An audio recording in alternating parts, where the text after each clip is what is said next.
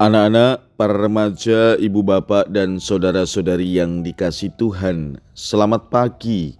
Salam bahagia dan salam seroja untuk kita semua berkah dalam.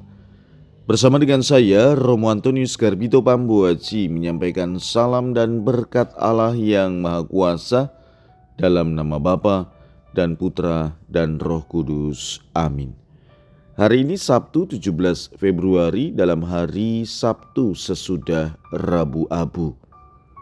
Bacaan pertama dalam liturgi hari ini diambil dari kitab Yesaya bab 58 ayat 9b sampai dengan 14.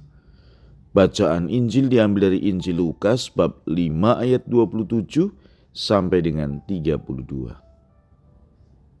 Sekali peristiwa Yesus melihat seorang pemungut cukai yang bernama Lewi sedang duduk di rumah cukai. Yesus berkata kepadanya, "Ikutlah aku." Maka berdirilah Lewi dan meninggalkan segala sesuatu lalu mengikut dia.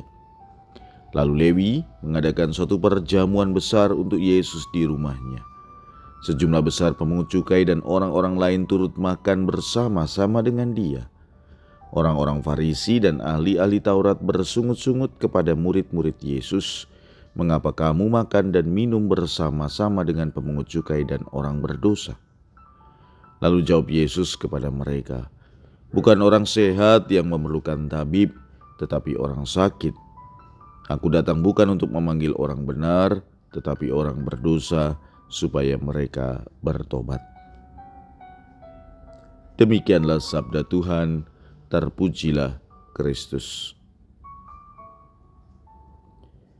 Jawaban atau tanggapan Yesus atas kritik dari orang-orang Farisi dan ahli Taurat yang bersungut-sungut mengatakan kepada para murid Yesus, "Mengapa kamu makan dan minum bersama-sama dengan pemungut cukai dan orang berdosa?"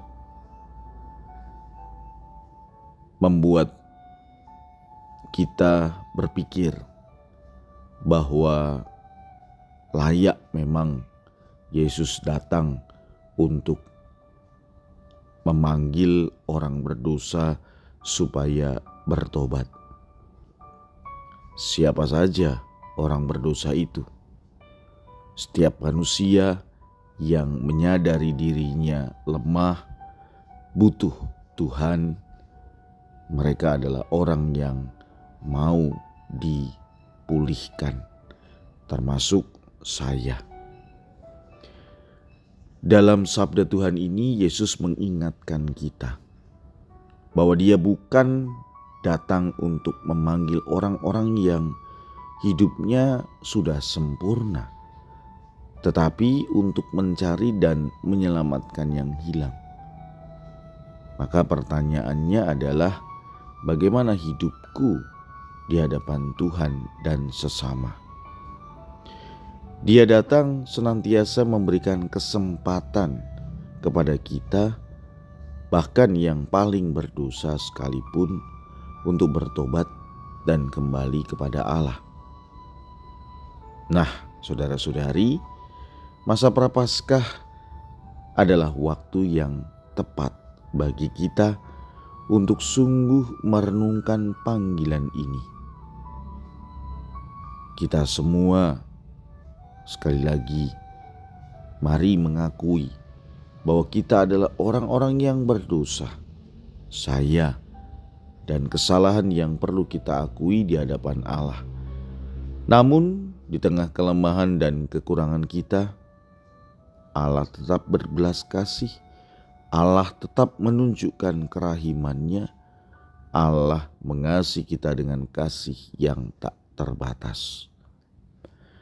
Dalam masa prapaskah, kita diajak untuk senantiasa memperdalam hubungan kita dengan Allah lewat pertobatan yang tulus dan kesediaan untuk dibentuk lebih baik lagi atas hidup kita.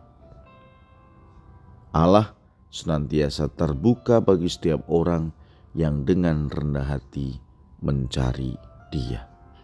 Marilah kita berdoa. Ya Tuhan, semoga kami kau bimbing untuk senantiasa merespons panggilanmu dengan setulus hati. Berkat Allah yang Maha Kuasa dalam nama Bapa dan Putra dan Roh Kudus. Amin.